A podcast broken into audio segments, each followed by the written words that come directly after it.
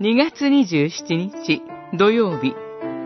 大きな喜びが天にあるその2暗闇にいる私たちを探し求めてくださる神。ルカによる福音書15章8節から10節。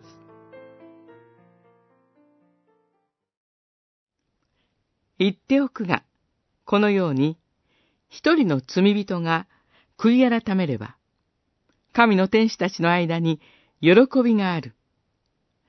十五章十節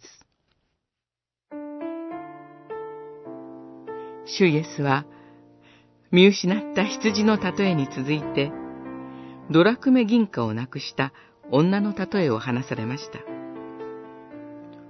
銀の鎖に10枚のドラクメ銀貨を差し通した髪飾りは、当時のパレスチナでは既婚女性の印として、結婚指輪に相当する大切なものでした。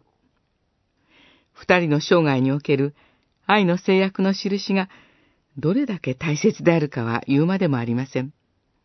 たとえ一枚でも決して失ってはならない貴重なものであったのでしょう。銀貨の持ち主であるその女性は、暗い部屋を灯火で照らし、隅から隅までくまなく探します。